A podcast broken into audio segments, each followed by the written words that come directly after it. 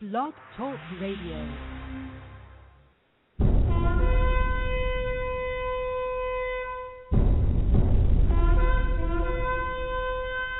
Enter the zone. The prophecy zone. Your end time watchman. Bringing you light in a dark world where truth is rivaled with a lie and the matrix is normal life.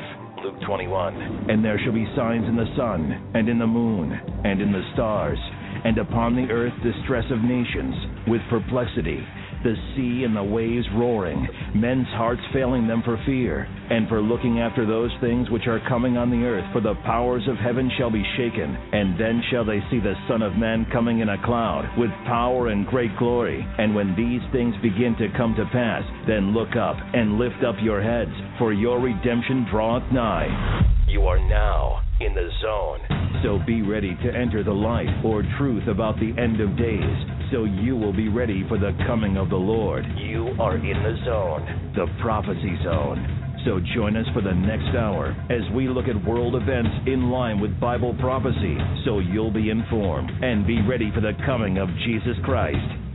Hey everybody, welcome to the Prophecy Zone. I'm your host Phil Armstrong, and for the next hour, I'm going to be talking about hell. Uh, so um, right now, I'm um, in the process of uh, doing a series on Revelations, but I decided to take hell on first. Uh, we're going to have various guests on um, throughout the year doing a series on hell. Uh, and um, just so you know, we we are a ministry that is a watchman. We consider ourselves watchmen on the wall, and we're along with many other ministries. We don't uh, we don't separate ourselves unless they the other ministry decide they want to separate. Uh, we are all one body, and we are to perform one task, which is to get the word of God out. Um, in the ministry, in the prophecy zone, we're going to be talking a lot about how to get to heaven and how to avoid hell. And the only way you know, if you're listening to this show and you're a believer, is through Jesus Christ. And that is a strong walk with Him daily, uh, not just halftime, not just the first and second quarter. Um, there are things, times where uh, you can show up for a game and still receive a ring for a championship. Uh, the brother from uh, the young man from uh, uh, Louisville did not play in the championship game, but he still received championship rewards. In Christianity, you must be in the game to receive not only the reward but the but salvation. In other words, you it was salvation is not by works, but it is by relationship. So if you live your life as if it the relationship is not that important, it's a sidekick or it's the third tier or the fourth tier or heck even a second tier, then you you may question are you do you belong to Christ or not because Christ asks for total commitment. So, um, some of the some of the tracks that I'm gonna play on this show are are are sub, sub um they're subjective to subjection. Uh, they're they're not something I'm saying happened. I'm not saying that you know you can hear voices from hell. I'm not saying I'm not saying that that is voices from hell, but I am playing it so we can get an idea if if we did hear voices from hell, how would it sound? And I'm not trying to get you to believe that hell exists because I'm playing something that I'm not so sure if it's actual voices from hell, but I'm trying to give you an idea of how it might be. Um, the letter from hell I'm going to play uh, is subjective. I'm not saying that I'm playing this show, you know, on Facebook or on YouTube or any other place to get arguments to be subjective, and I'm not asking you to believe me, but search the scriptures yourself because I'm going to be talking about scripture as well. And it's it's not the cue cards in science class where you take the test that that gets you the passing grade. It's your studying of the actual book. Some teachers allow people to have a cheat sheet or some type of a cue card, one cue card, and you can write as many things as you want on that for a reminder to trigger your thoughts and trigger your, you know. And with these um, what these uh, clips are uh, from YouTube and from other various sources is to get you to your for your imagination to open up more clearly to what the the, the um, scriptures could be saying to you. Uh, so, what we're going to do for the first part is I'm going to read you some scripture. And um, this piece of scripture has always intrigued me because it is an actual person. It's not a parable, it's an actual person that Abraham was with named Lazarus. and Lazarus also, before he died, sat outside of a rich man's house, who the rich man's an actual person. So bear with me while, we read. Is Luke 16, um, verse 19. It says, There was a certain rich man which was clothed in purple and fine linen. Now, who else do you know in the scriptures that um, this rep- represents uh, purple? Now, we get to that a little bit later. And feared fared sumptuously every day, meaning he was rich. And there was a certain beggar named Lazarus which was laid at his gate, full of sores, and desiring to be fed with the crumbs which fell from the rich man's table. Moreover, the rich man's table, I'm sorry, uh, let me go back to it. it says, uh, moreover, the dogs came and licked his sores. And it came to pass that the beggar died and was carried by the angel into Abraham's bosom. The rich man also died and was buried, and in hell he lifted up his eyes, being in torment, and seeth Abraham afar off and Lazarus in his bosom. and he cried and said, Father Abraham, have mercy on me, and send Lazarus, and he may dip the tip of his finger in water and cool my tongue, for I am tormented in these flames.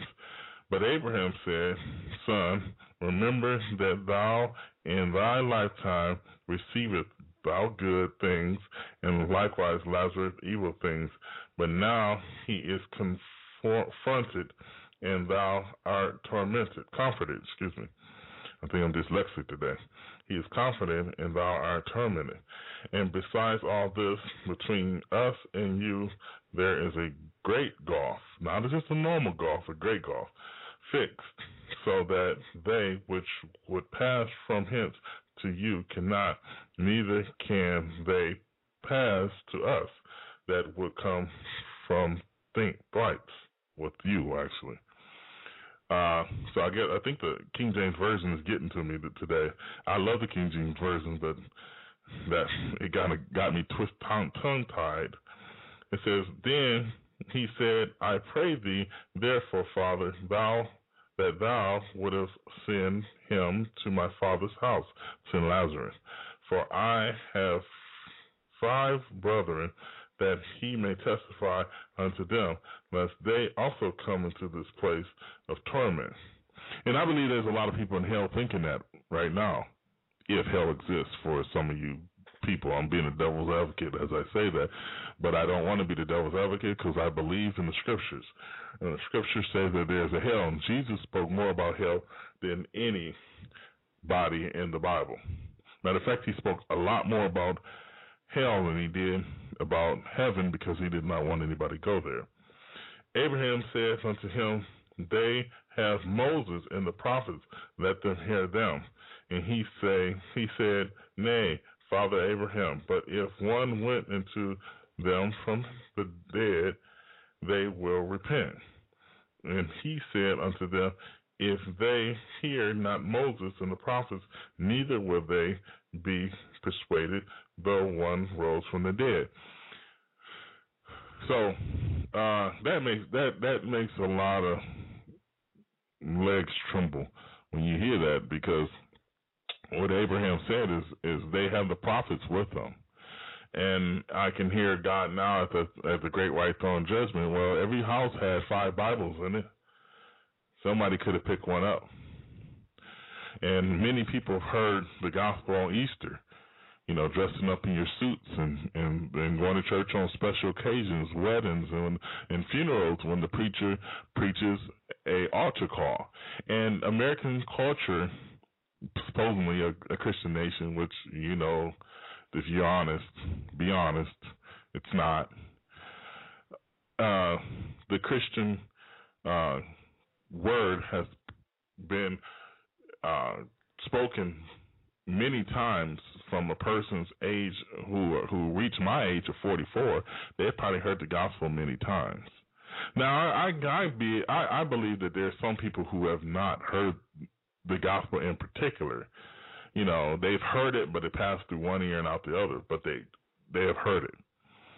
So there's no way to say you did not hear the gospel. So with this story, you you hear the beggar um, he's saying uh, he's asking for relief for one thing, and he's saying that if anybody was if anybody comes from the dead and can preach, uh, then they would listen to them. Now, let me let me say this: What if Bill Wiese, which I got his book right here, uh, I believe the guy. I believe he had a vision. Um, in the, in the last days, he says, your old man will dream dreams and your young man will see visions. Uh, if that's the case, then there you have it. Bill Wiese happened to see a vision or have, be taken into the into hell. Do I believe it 100%? I'll say about 85%. I don't think the guy's lying. My 15% is is that I have to go and search the scriptures even more for myself to believe him at 100%. When you look at the guy, I see no no trace of lying. Uh, I'm not a I'm not a lie detector machine, but I don't see any lying in him. I like to get him on the show, and then I like to see if I can get somebody to rebuttal. But I still believe him over the rebuttal until I hear the rebuttal or the debunking. Um, so, if you are a person who is skeptical of hell, then that's fine because the, we we need to search the scriptures as well. But you, if you're skeptical from a distance and don't move closer to the Bible and pick the Bible up, and you're still skeptical even after changing a few pages, then you're going to have to study, study to prove the the Bible right or wrong, whatever way you want to take it and and and and the Bibles are going to speak to you. Now, most churches have taken hell out of its um, policy. I call it policy out of its theology. Most churches do not want to preach hell because it might offend other people. But the Bible, the very Bible, offends people. Even the good parts what I mean by the good parts is even the nice parts. Now, people pick and choose what they want to hear. The Bible says in the last day, people will get uh, pastors who will preach to it tickle their ear, to give them the finer things, to motivate them to do something. I want to be able to, to, to the sky is the limit. The world is my oyster. Tell me what I want to hear. Tell me, Mr preacher man what I want to hear. Tell me, Mr. Joel Osteen, what I want to hear. Okay, I don't want to hear that old Billy Graham. I want to hear the new Billy Graham. Tell me what I want to hear. Tell me, uh, Rob Bell, what I want to hear. I want to hear something that's going to make me feel good. And we know that sin lasts for a season. The Bible says that that, that it's appointed for a man to die once, and then the judgment, Hebrews 9:27.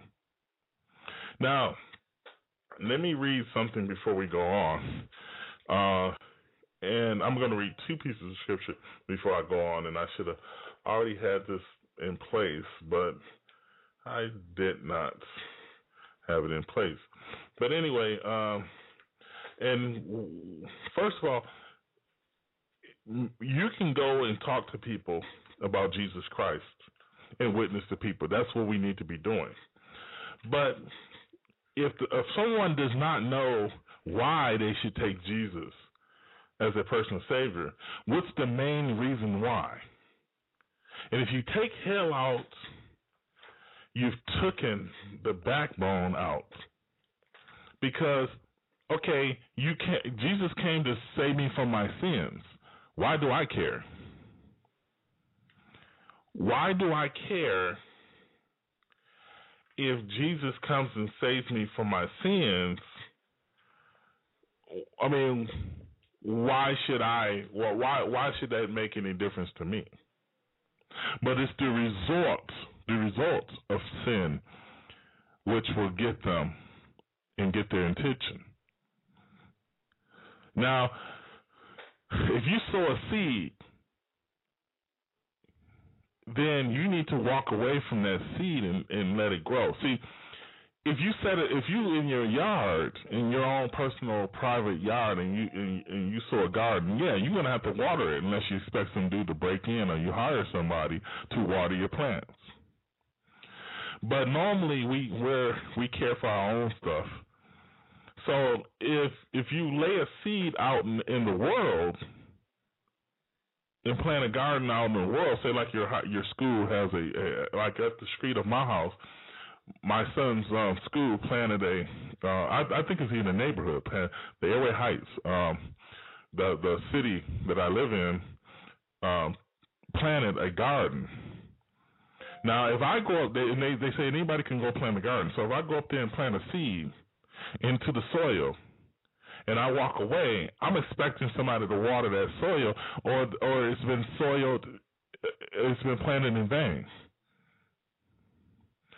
So as I walk away from that, I have confidence that someone's going to water that seed and water that so it can grow. Well, God says, My word will not return back void. If I put it out there, it's going to come back. So he said, This whole world, everything might perish, but my word will not will be fulfilled. I mean, it will be fulfilled. So let's look at uh, Proverbs. First, we're going to look at Proverbs 16 25. so if you have your Bibles, turn to Proverbs 16 25. There is a way that seemeth right unto a man, but the end thereof are the ways of death. Now, death in the Bible is not death per se to the majority of people in America. Death to people in America says that you're looking at the individual in the box. You are looking at a person in a box and their body just stopped working. Because they still think that the person's here with them as time goes on. Well, I was talking to my sister the other day, and she's died two years ago or, or a month, two months ago. But to be absent from the body as a Christian is to be present with the Lord. And in Hebrews nine twenty seven it says it's appointed for a man to die once and then to judgment. So the spirit which kept you alive, the body functions, keeps the spirit and the soul inside until the body functions stop working. And then it releases it. It's just like a bird who you see a nest, a nest, and the ego keeps, or like this is used for eagle, for example. The ego drops its baby, it takes its baby way up into the air, drops its baby, and then, then the baby can't fly still. He goes and scoops the baby up, and they try again. Well, um, in this case, uh, I lost my train of thought. Oh man, I was thinking of something else. I had another thing I want to say, and I just dropped it. I'll think of that later. But anyway, um, so what I want to do is find my control panel, my studio, and I wanted to, uh, I want to play some things for y'all. Uh, but first, I want to incorporate the kingdom of the devil. I want to incorporate what the devil's mission is. And people fail to realize that the devil's mission is to turn people away from God. But his ultimate goal his ultimate goal is total worship. So he wants to be worshipped. But he knows if he's not worshipped, then God's going to be worshipped. But the ultimate goal of Satan is if I can't have it, you can't have it either. So, in other words, his ultimate goal is if he's going to hell, you're going to hell too. And he can't stand the human race. So he'll kill you off, even if you're a Christian, even if you're going to heaven because he can't stand you. But he'll definitely kill you off because he still hates your guts. He still hates your guts even though you're following him. Because Satan's ultimate uh, fantasy is to see mankind destroyed completely. And if you can follow him into destruction, he's fine. And if you can follow Jesus and he can kill you, he is fine too. But he would rather for you to follow him and worship him. And then the final result is he knows the final result that he's headed to hell. Now, there's no secret. He could have found that out by humans. Humans, if he can overhear us talking, it's not like he's deaf. His ultimate destruction is eternal lake of fire and we're going to read that also. So, um, let me turn to Revelations 20 because this is going to explain some stuff. Let's go to Revelations 12 first. Okay, it says Revelations 20:12. He says And I saw the dead, small and great, stand before God, and the books were opened. And another book was opened, which is the book of life. And the dead were judged out of those things which were in it in the book, excuse me, according to their works. And the sea gave up the dead which were in it, and then death and Hades delivered up the dead which were in them. And they were judged every man according to their works and the dead in, in excuse me, in death and hell were cast into the lake of fire. This is the second death. And whoever was not found written in the book of life was cast into the lake of fire. Uh, the word of Jesus said in the word of God uh, that uh, the the road is narrow. In other words, the way to Christ is narrow. Now, there are many roads that lead to the judgment seat of Christ, but only one road leads to eternal heaven or eternity in with Jesus Christ. Um, in uh, Revelations 21 8, it says, But the fearful and the unbelieving and abominable and the murderers and the whoremongers and the sorcerers and the adulterers and the liars shall have their part in the lake which burneth with fire and brimstone, which is the second death. Now, Satan will be bound in the lake of fire for a thousand years. It reads in uh, Revelations 24, it says, And I saw the thrones, and they that sat upon them, and the judgment was given unto them. And I saw the souls of them which were beheaded for the witness of Christ, for the word of God, and which had not worshipped the beast, even in his image, neither had received his mark upon their foreheads or in their hands, and they lived and reigned with Christ for a thousand years. But the rest of the dead lived not again until the thousand years were finished. That's the great white throne judgment. So they had to go to Hades. They had to go to Hades and Sheol for a thousand years. And then after the thousand years, they go at the judgment seat, which is the great white throne judgment seat, stand in front of God. So all unbelievers will stand in front of God it says, Every knee shall bow and every tongue shall confess that Jesus is Lord. They will stand in front of God the Father and confess that Jesus is Lord. And then they will be thrown into the lake of fire. And I'm going to explain something in a minute. to you. Uh, every day, 250,000 people die in the world. Now, it's 7 billion people. The, the scales just tipped 7 billion last year sometimes.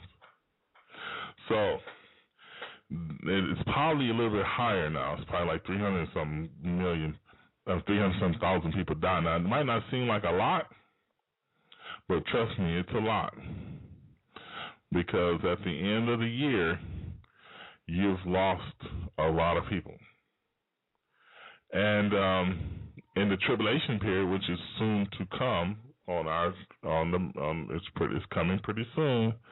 Jesus Christ promised that He will come back and and and judge the earth. Uh, let me finish reading this. But the rest of the dead lived not again until the thousand years were finished. This is the first resurrection. Blessed and holy is he that hath part in the first resurrection. Now, the, the one I just read a couple of minutes ago was the people who had been involved in the second death uh, are not too happy. The people who are involved in the second first resurrection are very happy. Now, uh, Satan will be bound for a thousand years. And after the thousand years is up, Satan will come out and still wage war against God. Now, it says, um, as Christ reign and rule, there are still people who will come out and come against God, but we're going to cover that a little bit later. What I want to exercise here for a moment is that everyone has to make the decision. And there's one decision it's either it's not Democrat or Republican. It's not uh, you know uh, what football team is going to win the Super Bowl. It's not what town you're going to uh, uh, live in. It's not who you're going to marry. That's the, everybody has to make the one telltale decision: heaven or hell. Total commitment, no commitment and in between is a lukewarm commitment, so which is still no commitment.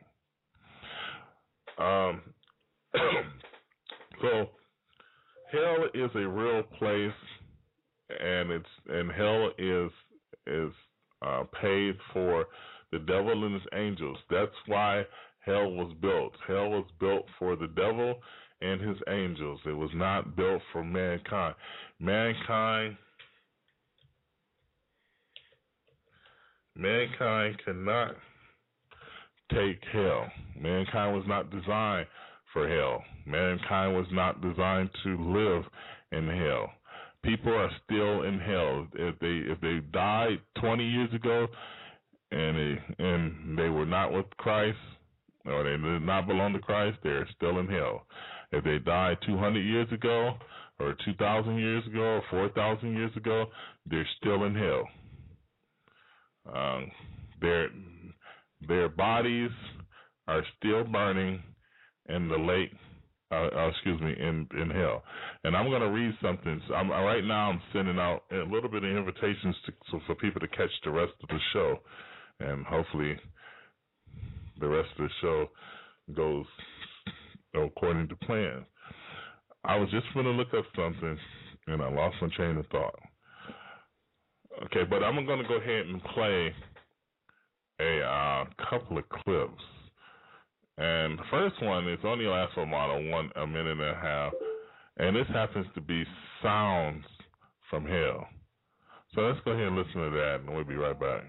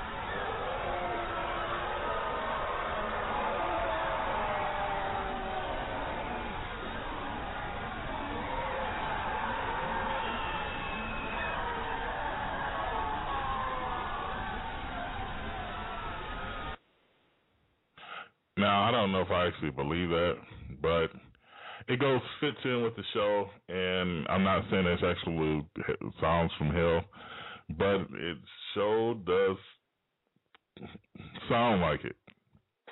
Um, and uh, if it was a hell to be on the, the devil's advocate, which I 100% believe, but I'm just saying if there was if if, if, if a lot of y'all have the same question, is there hell? But if there is a hell, that's what it would sound like. Uh, I'm gonna go play another. Uh, this is a letter from hell. It's gonna last a little bit longer, uh, six minutes. I'll be right back. What if? What if you had a friend who died without knowing Jesus as their personal Savior? What if he or she went to hell? What if one day you received a letter in the mail from beyond? A letter from hell. A letter from your friend in the flames of eternal torment. The following is a dramatic presentation. It was written by a fictitious high school student named Josh to a friend named Zach. Although Zach had every opportunity to tell Josh about Jesus, he didn't. They were best friends. They played soccer together, they went to classes together, they partied together, they shared their lives with each other. But there was one thing Zach held back from Josh. His personal relationship with Jesus Christ. The rest of the story is simple and sad. A few too many beers, a tragic drive home, a crash, a death, a funeral, a letter. Here is that letter in its entirety a letter from hell.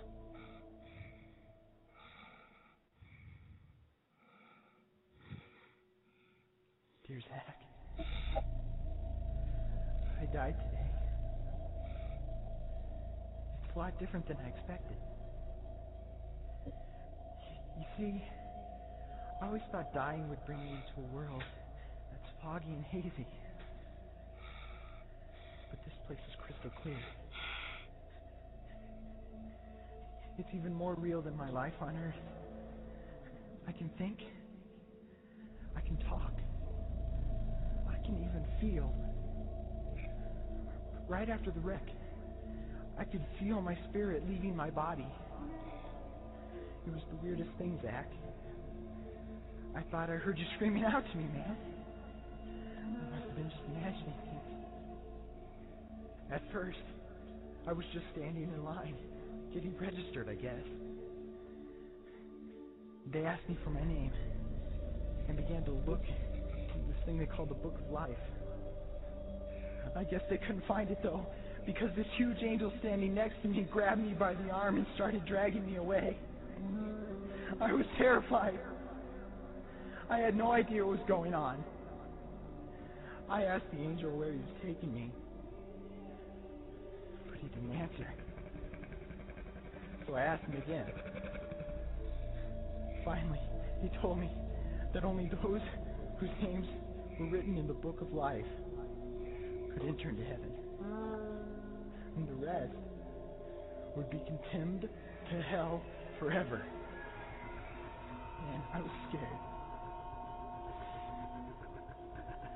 The angel threw me into some kind of holding cell where I've been sitting and thinking for a long, long time. Do you want to know what I've been thinking about? I've been thinking about you. Zach, you're a Christian. You told me so yourself. I mean, we talked about it three different times today. Kelly brought it up, and you laughed it off. Coach Adams brought it up, and you changed the subject. I mean, it came up right before the wreck. Well, the question I can't get out of my mind is this, Zach. Why haven't you ever told me about how to become a Christian? I mean, you say you're my friend, but if you really were, you would have told me about this Jesus and told me how to escape this terrible place that I'm headed for. I can feel my heart pounding in my chest. The angels who have been chosen to cast me into hell are coming down the hallway. I can hear their footsteps. I've heard of this hell, Zach. They call it the lake of fire. I can't stand it, Zach. I'm terrified. Those angels are at the door. Oh no. No! They're coming in and they're pointing at me. They're grabbing me and carrying me out of the room. I can already smell the burning sulfur and brimstone. I can see the edge of the cliff where hell burns. This is it. I am without hope. We're coming closer, closer, closer. My heart is bursting with fear. They're holding me over the flames. I'm damned forever. This is it. They have thrown me in. Fire, pain, hell. Why, Zach? Why didn't you ever tell me about Jesus?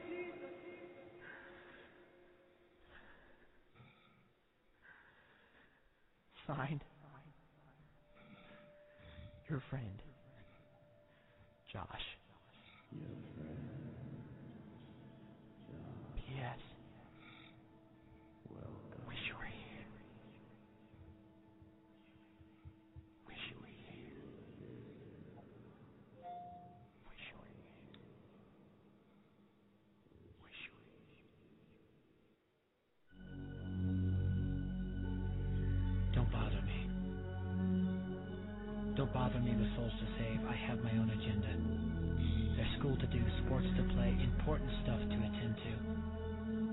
bother me with my friend at work. He's got his own religion. I don't have time to change his mind. He'll make his own decision. Don't bother me with that little girl, the girl playing in the street. She's much too young to understand that the Savior she can meet.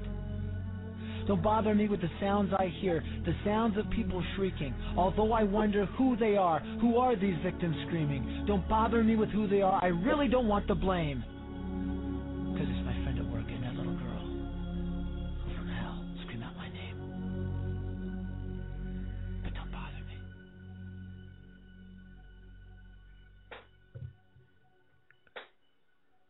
First one was Sounds from Hell. The second one was A Letter from Hell. We're going to take a break. We'll be right back. October 30th, 1991. President George H.W. Bush initiates the Madrid peace process to divide the land of Israel. On the very same day, a freakish hurricane, now known as the Perfect Storm, destroys the Bush vacation home in Maine. And the pattern continues. Each time America compels Israel to vacate its territory, our land is devastated on virtually the same day by Hurricanes Andrew, Katrina, the Northridge earthquake, and Joplin's killer tornado. Is this coincidence? Or is there a spiritual cause and effect? In Genesis 17:8, God promised the land of Israel as an everlasting possession to Abraham and his Jewish descendants. That promise still stands. Those who bless Israel are blessed. Those who curse it are cursed. Author John McTernan makes this open and shut case in his landmark book, As America Has Done to Israel, and the companion DVD, The Day of the Lord. For ordering details, visit John's online blog at johnmcternan.name. Romans 6.23 says, For the wages of sin is death, but the gift of God is eternal life in Christ Jesus our Lord. You're listening to the Prophecy Zone on Blog Talk Radio.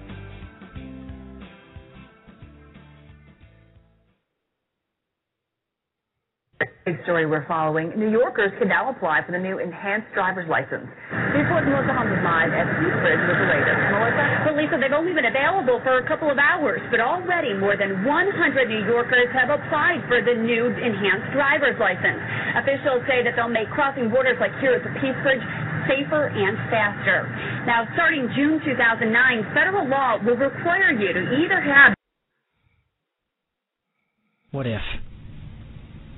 What if you had a I did not mean to push any of those buttons. Sorry about that. Uh, so uh, that's going to be the next show, though. Uh, the the mark of the beast and the uh, technology where the uh, Antichrist will mark everyone with the right hand the forehead. So uh, stay tuned. Many of us going to tie into the Revelation series.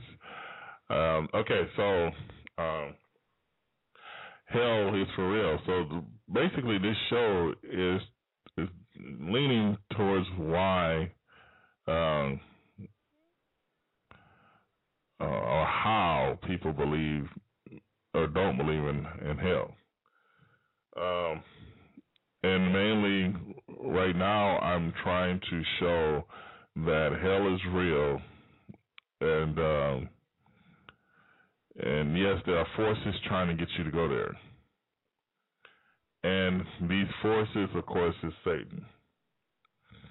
Now, the Bible says in Ephesians uh, chapter, and I think a lot of people in, in churches forget this uh, for their own personal lives and for uh, their families and, and churches, for their pastor or whatever. So, um, it says in um, Ephesians 6, um, verse 10 Finally, my brothers, be strong in the Lord and the power of his might. Put on the whole armor of God, that ye may be able to stand against the wiles of the devil. We for for we wrestle not against flesh and blood, but against principalities, powers, and against rulers and dark darkness of this world, against spiritual wickedness in high places. Wherefore take unto you, you the armor, whole armor of God. So we are wrestling against forces. We're wrestling against Satan and fallen angels. Satan tried to dethrone God at one point and, and make a coup, and instead he was kicked out of heaven, the first heaven where God resides, and was thrown into the third heaven. Right now, he is getting people to respond to him, and he's quite successful. He's quite successful. He's quite successful at making us believe that this is a Christian nation when it's not. And many churches, um, even some of the hardcore churches I went to, believe this is still a Christian nation. How could it be a Christian nation when no one's Christian? Uh, that's just called. That's like calling me a motorcycle shop when I'm next to a car shop. Now you might have one or two motorcycles in the, uh, you know, in the car shop, but it's still a car shop. Um, let me uh, play this Paul Harvey, and Paul Harvey hit the nail on the head on this one. Um, if I were the devil.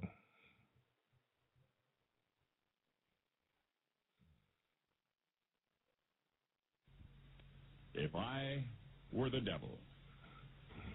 If I were the devil. If I were the prince of darkness, I'd want to engulf the whole world in darkness, and I'd have a third of its real estate and four fifths of its population, but I wouldn't be happy until I had seized the ripest apple on the tree. The. So I'd set about, however necessary, to take over the United States. I'd subvert the churches first. I'd begin with a campaign of whispers. With the wisdom of a serpent, I would whisper to you as I whispered to Eve, Do as you please. To the young, I would whisper that the Bible is a myth. I would convince them that man created God instead of the other way around. I would confide that what's bad is good and what's good is square. And the old I would teach to pray after me, Our Father, which art in Washington. And then I'd get organized. I'd educate authors in how to make lurid literature exciting so that anything else would appear dull and uninteresting. I'd threaten TV with dirtier movies and vice versa. I'd peddle narcotics to whom I could. I'd sell alcohol to ladies and gentlemen of distinction. I'd tranquilize the rest with pills. If I were the devil, I'd soon have families at war with themselves, churches at war with themselves, and nations at war with themselves, until each in its turn was consumed. And with promises of higher ratings, I'd have mesmerizing media fanning the flames. If I were the devil, I would encourage schools to refine young intellects, but neglect to discipline emotions, just let those run wild. Until before you knew it, you'd have to have drug sniffing dogs and metal detectors at every schoolhouse door. Within a decade, I'd have prisons overflowing. I'd have judges promoting pornography. Soon I could evict God from the courthouse, then from the schoolhouse, and then from the houses of Congress. And in his own churches, I would substitute psychology for religion and deify science. I would lure priests and pastors into misusing boys and girls and church money. If I were the devil, I'd make the symbol of Easter an egg and the symbol of Christmas a bottle. If I were the devil, I'd take from those who have and give to those who wanted until I had killed the incentive of the ambitious. And what'll you bet? I couldn't get whole states to promote gambling as the way to get rich. I would caution against extremes in hard work, in patriotism, in moral conduct. I would convince the young that marriage is old fashioned, that swinging is more fun, that what you see on TV is the way to be. And thus I could undress you in public, and I could lure you into bed with diseases for which there is no cure. In other words, if I were the devil, I'd just keep right on doing what he's doing. Paul Harvey. Good day. Good day. Yeah, that was right on point. point, and I can add a few to the to the list as well. Uh, some of these preachers that are preaching so-called gospels, preaching a phony, fake gospel, um, they're turning from the faith. So when you hear in Thessalonians, some shall depart from the faith. Is that is that Timothy? Some shall depart from the faith, giving heed to seducing spirits and doctrines of devils. That is Timothy, First Timothy four, and that's exactly what it is. Doctrines of devils. Galatians chapter one said, if we preach any other gospel, uh, then we are cursed. Now you can deviate off course if you if you're on a ship and you're headed to a certain direction and you deviate a percentage. By the time you get supposedly get to your destination, you're off by miles. And the Bible says, "Broad is the way that leads to destruction, and many there be that find it." You can tinker with the simplicity of Christ if you want and if you please, but it's going to get you a first seat in hell.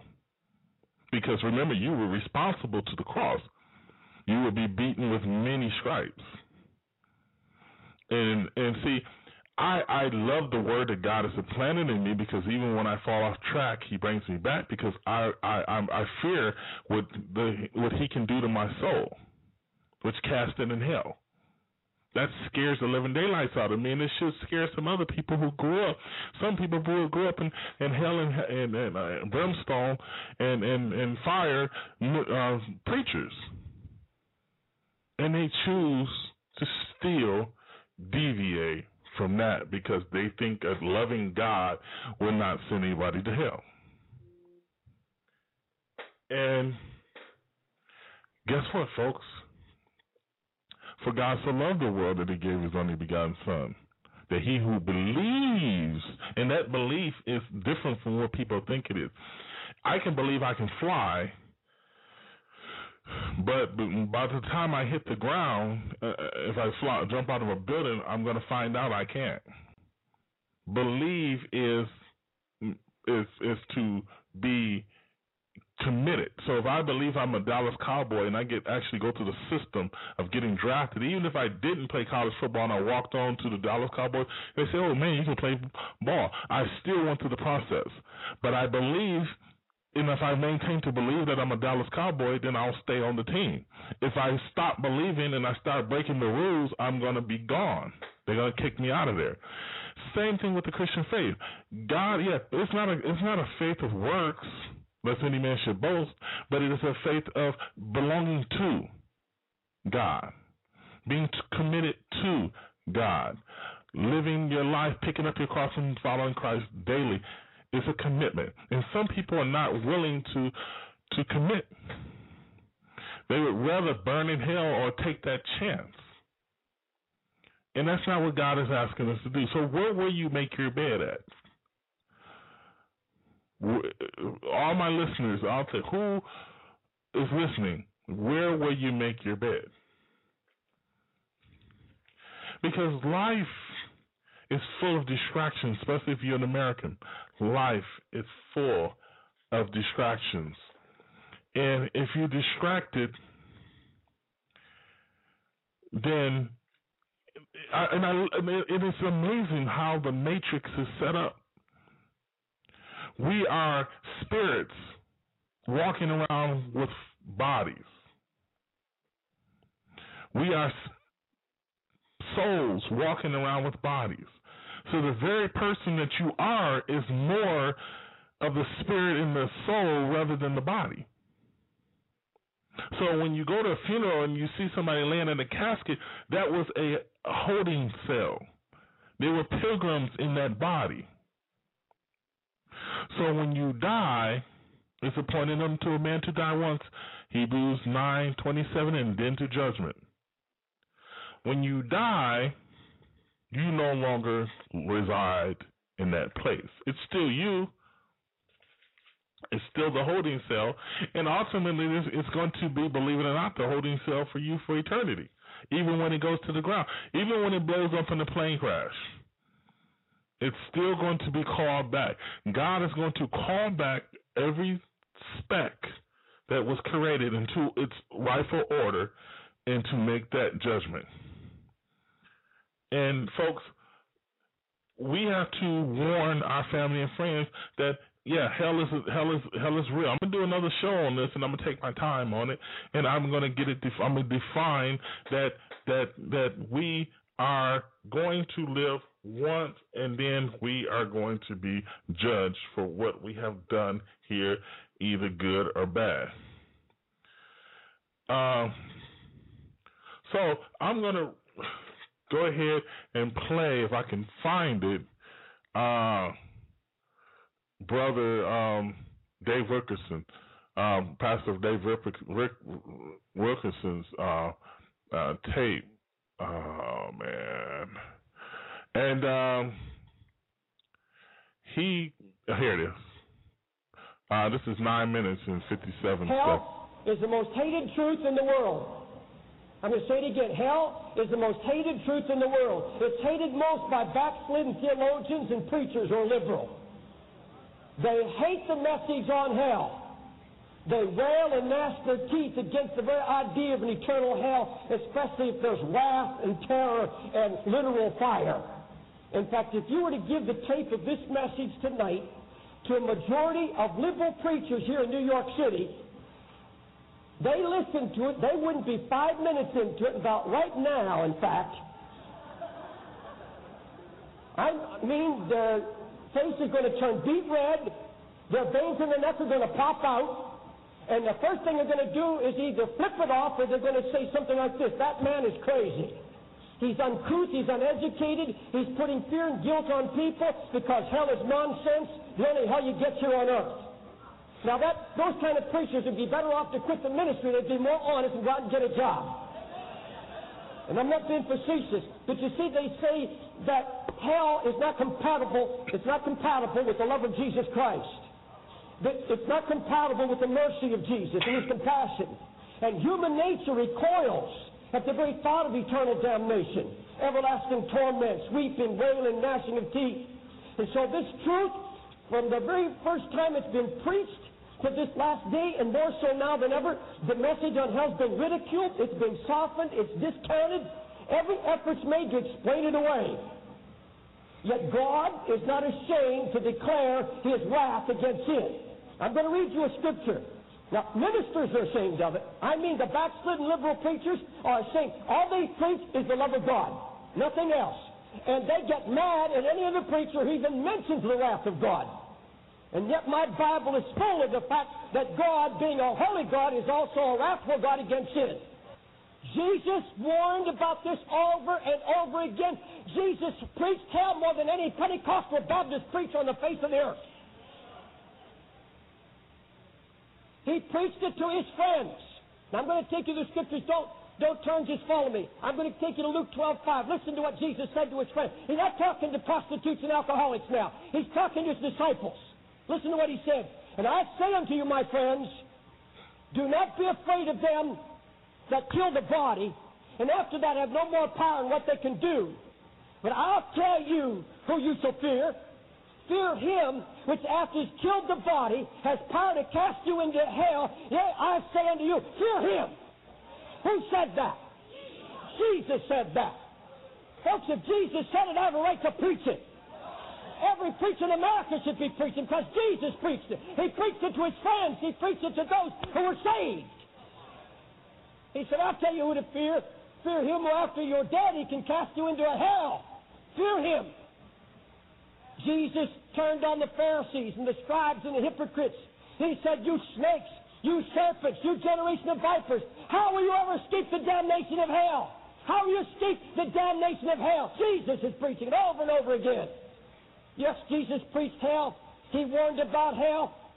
And yet we've got preachers, even Pentecostal and Baptist and charismatic preachers, that say that's doomsday. We don't preach hell. Have you ever heard a prosperity preacher preach on hell? You never will. All right, what is hell like?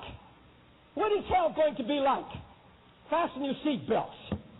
And I'm not trying to be sensational. I'll tell you what, I, the fear of God's in my heart. The Bible said men love darkness more than light. Is that in your Bible? Men love darkness more than light. The thought of God, by the way, the very thought of God right now, the very thought of holiness makes sinners cringe here, doesn't it? How much more is it going to make them cringe in hell?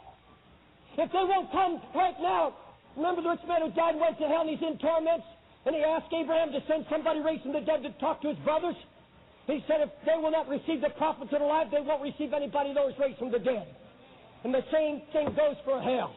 They will not believe though someone came from heaven to hell to preach. That kind of darkness going to believe a lie. Now hell, listen close. Now hell is more than just being forsaken by God abandoned.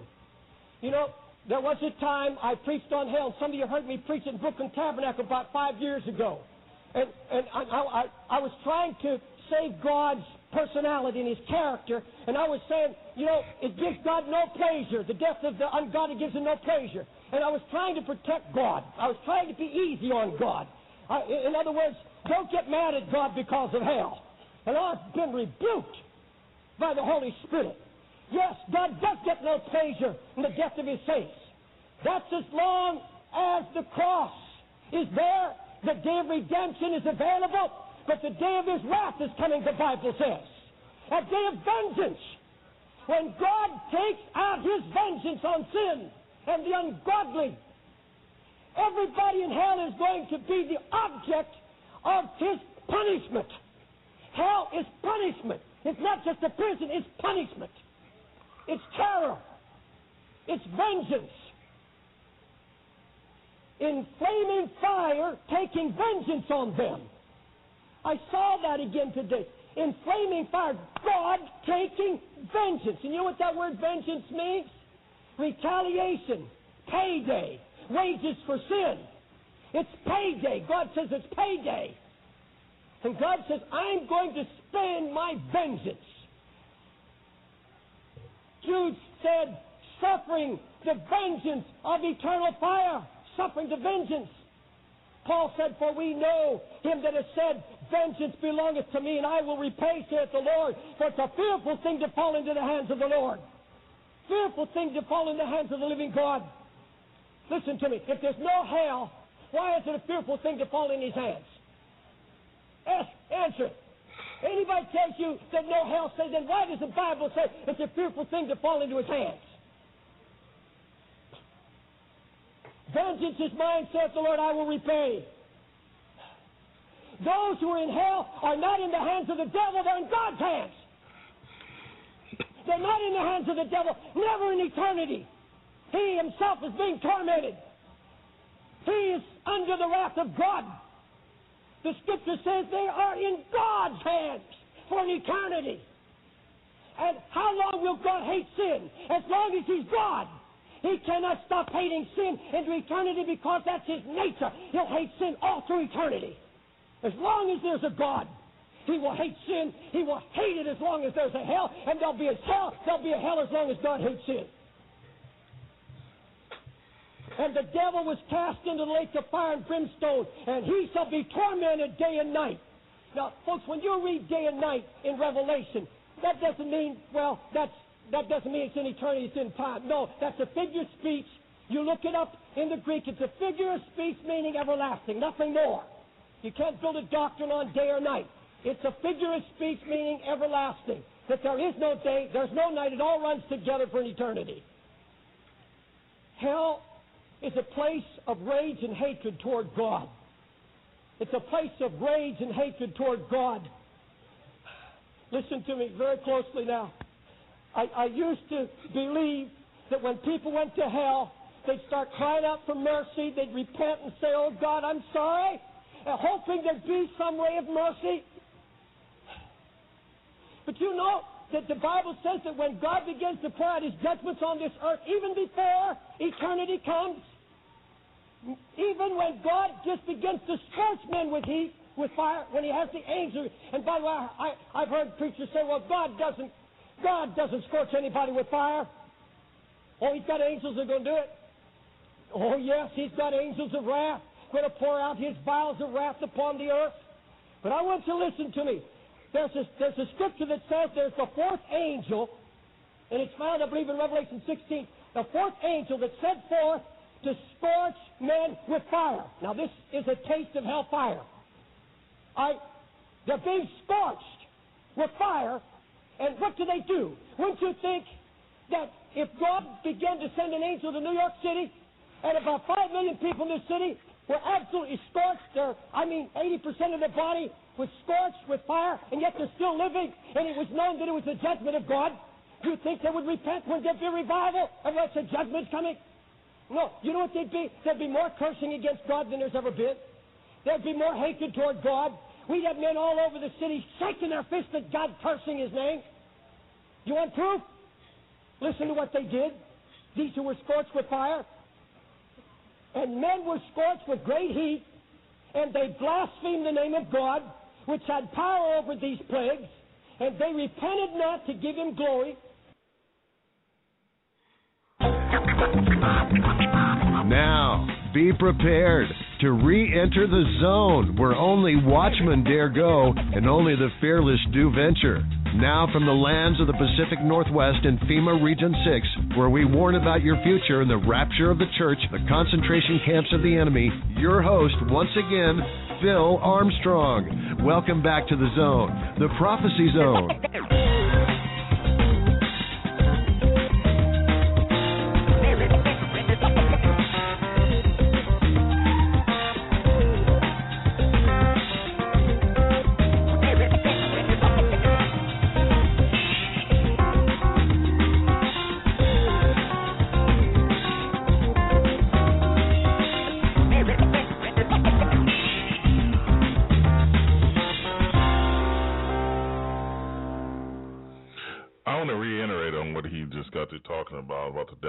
thrown into the lake of fire, but I wanted to tie it with um, the unsaved. Uh, now, Jesus said that many will try to enter into the kingdom of God, and um, few will be going. Now, if, if that can set the picture of the stage for you, listen to this uh, Revelations 20, verse 10. And the devil that deceived them was cast into the lake of fire and brimstone, where the beast and the false prophet are. I love that terminology, are. That's kind of like before Abraham, I I was or I, I am. Um, you don't use I was, I am. Now here, uh, it says uh, where the beast and the false prophet are, and that's deep. I mean, if you can just you can just look through the corridors of time, that means that they were still there and they still here. And they never left. Uh, and I can see if it said where the false prophet, uh, where the beast and the false prophet, prophet were hanging out. No, it says where they are. And, and uh, I can't even grasp it, folks. I can't even explain that. But anyway, um, pretty good definition of time.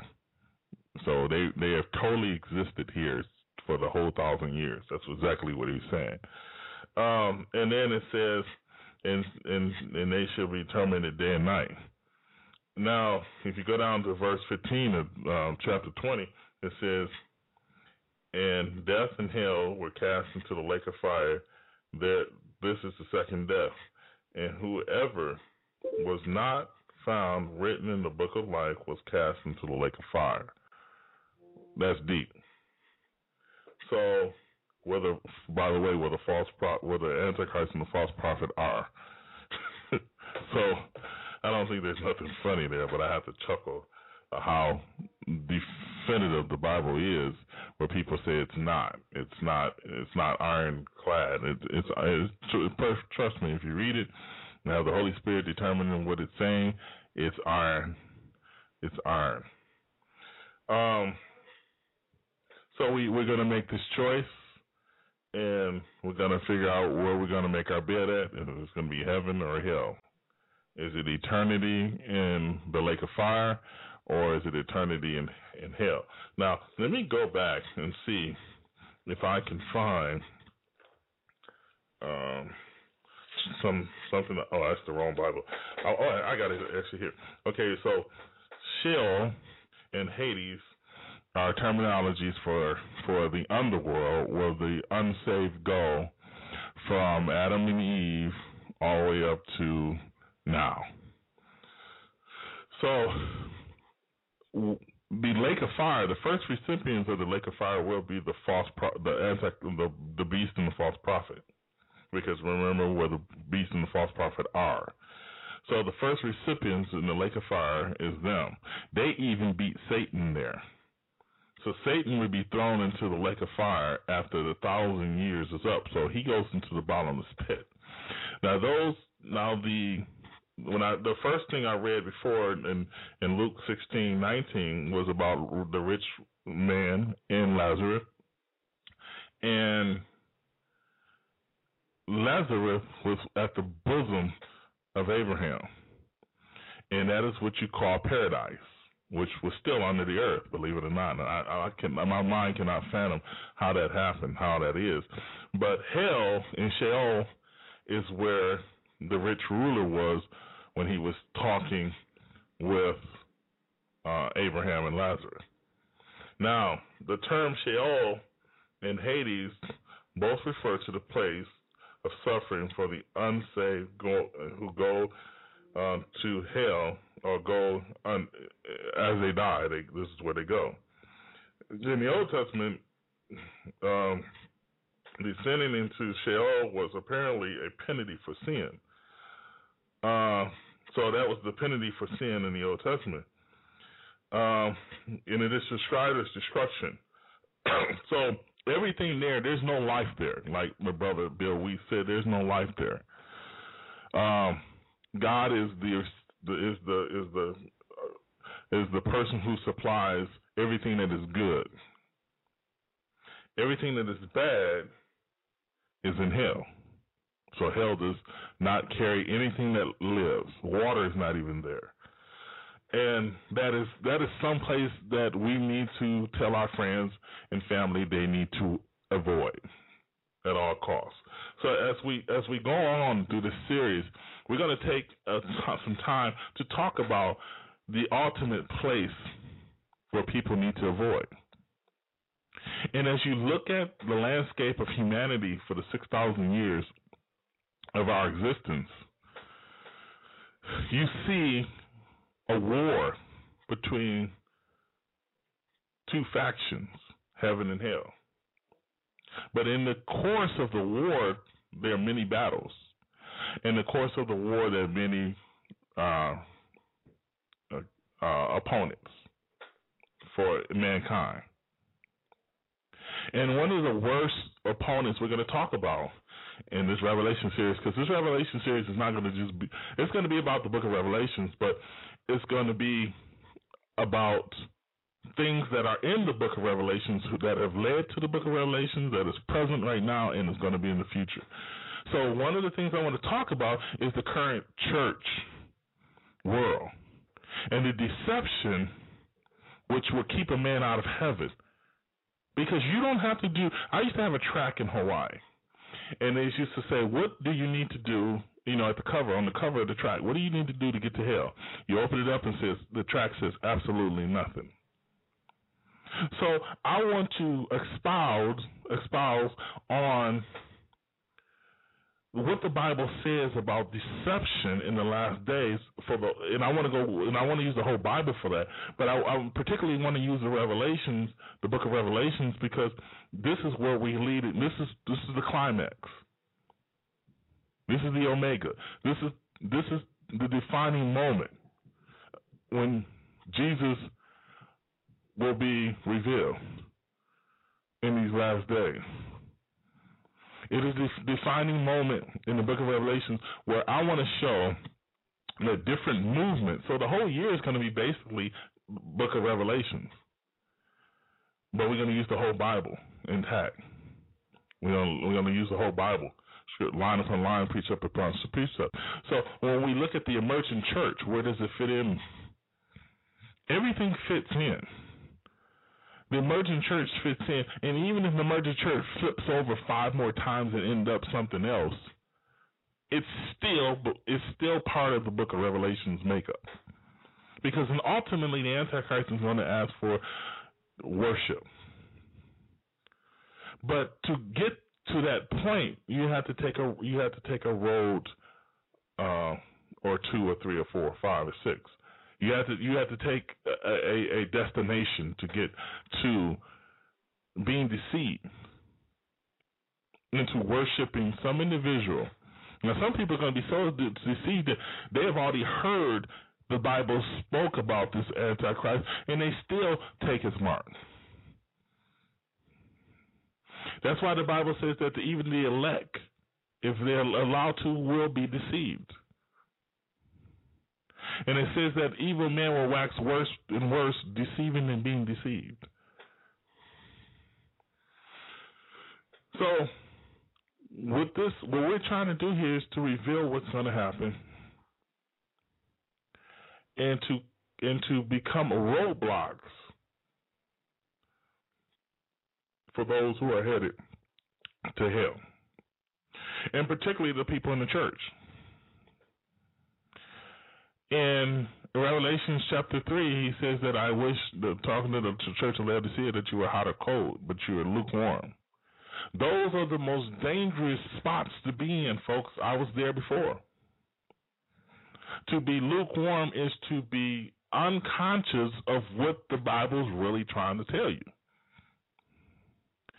And you would rather go for your pursuits and your happiness and, and and and I want I want life to give me things now, your best life now. And the devil is using these tools, and I call them tools just like I call myself a tool for God. The devil is using these tools to counterfeit Christianity and to allow people to believe anything that they want to believe, and that and they shall have it that way, and they should have it so. But um, we're going to talk about uh, we're going to talk about the prosecution of the church as well, because the church is being prosecuted all around the world, but mainly it's starting to come here. Now the military and gave hints on where it's going to go in the future. And they're going to make it so people who proselytize, or if they want to call it that, which technically is sharing your faith, because I used to do it. I did it for for at least eight years of the twelve years I was in the military. And to even listen to this individual um, uh, organization, to even come out and suggest that Christians should be thrown into jail or or they should be court martialed is is the work of satanic discovery. And that's exactly what it is. It's satanic. I'm going to take a break and I'll be right back. Now, be prepared to re enter the zone where only watchmen dare go and only the fearless do venture. Now, from the lands of the Pacific Northwest in FEMA Region 6, where we warn about your future and the rapture of the church, the concentration camps of the enemy, your host, once again, Phil Armstrong. Welcome back to the zone, the prophecy zone.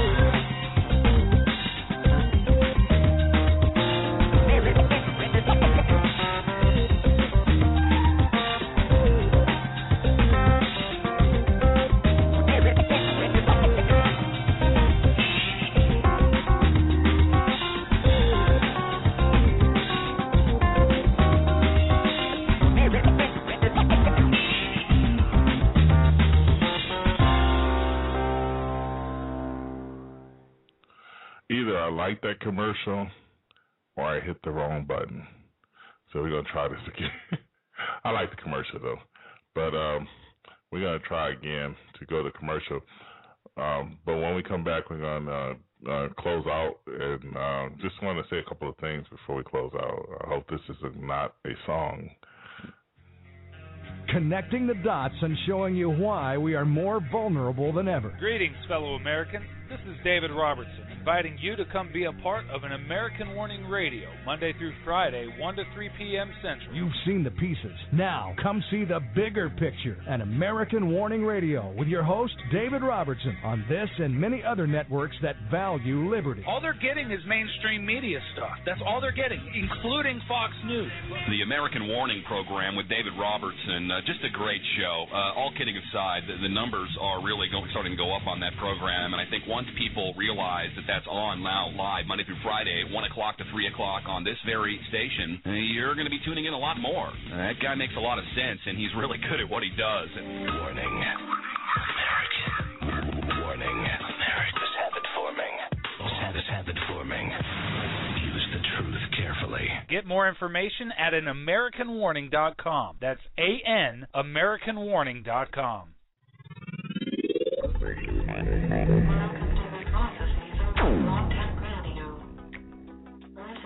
talk about the soon coming of Jesus Christ to the earth to destroy his enemies and set up his long-awaited kingdom.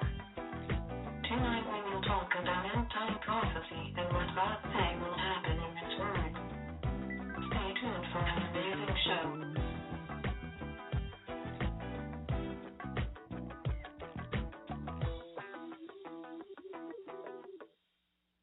Listening to the Prophecy Zone on Blog Talk Radio.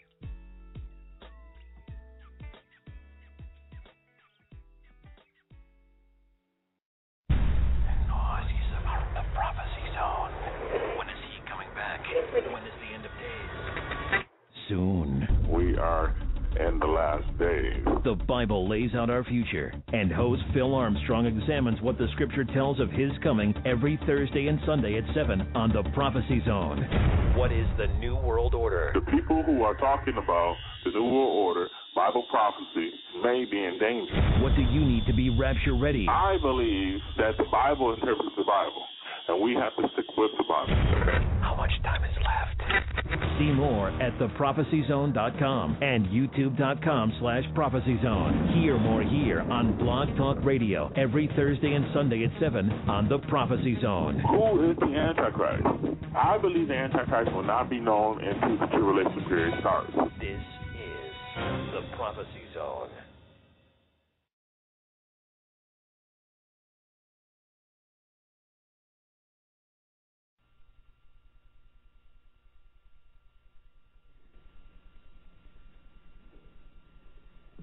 Well, it's a, it's always a great privilege to be here today and to preach, to share God's word with you. I want you to open up your Bible to the book of Revelation. The book of Revelation, chapter 20.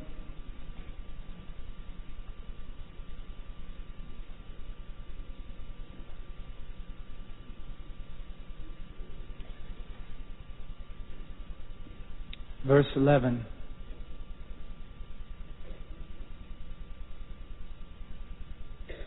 And I saw a great white throne, and him who sat upon it, from whose presence earth and heaven fled away, and no place was found for them.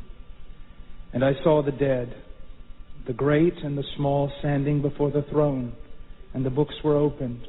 And another book was opened, which is the book of life. And the dead were judged from the things which were written in the books, according to their deeds. And the sea gave up the dead which were in it, and death and Hades gave up the dead which were in them, and they were judged, every one of them according to their deeds. And death and Hades were thrown into the lake of fire. This is the second death, the lake of fire. And if anyone's name was not found written in the book of life, he was thrown into the lake of fire. Let's go to the Lord in prayer.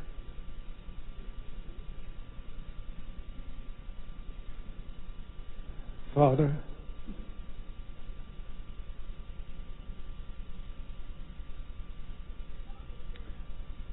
What a burden.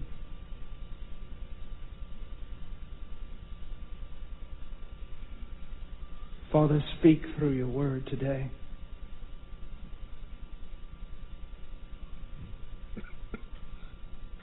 Through my weakness, Father.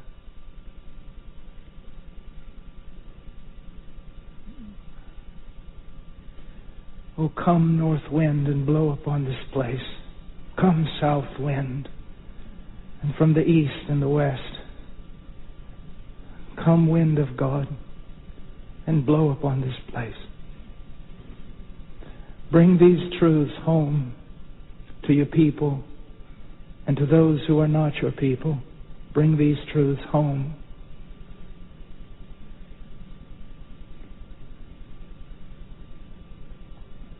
Father, help us, strengthen us,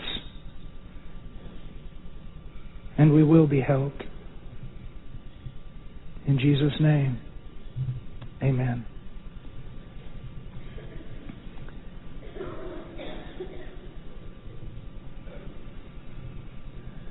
The power of this passage that is before us is absolutely astounding. And the love it requires to preach it is more than I have.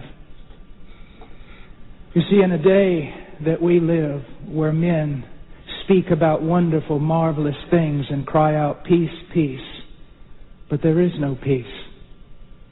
Sometimes we're called upon to, in a sense, ruin everyone's party and to say, Stop, to scream, to cry out, Stop.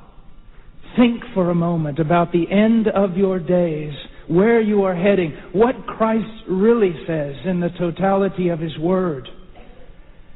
How is it that we're inclined just to give ourselves towards those things which most please the flesh so often and refuse to look at the train that is coming?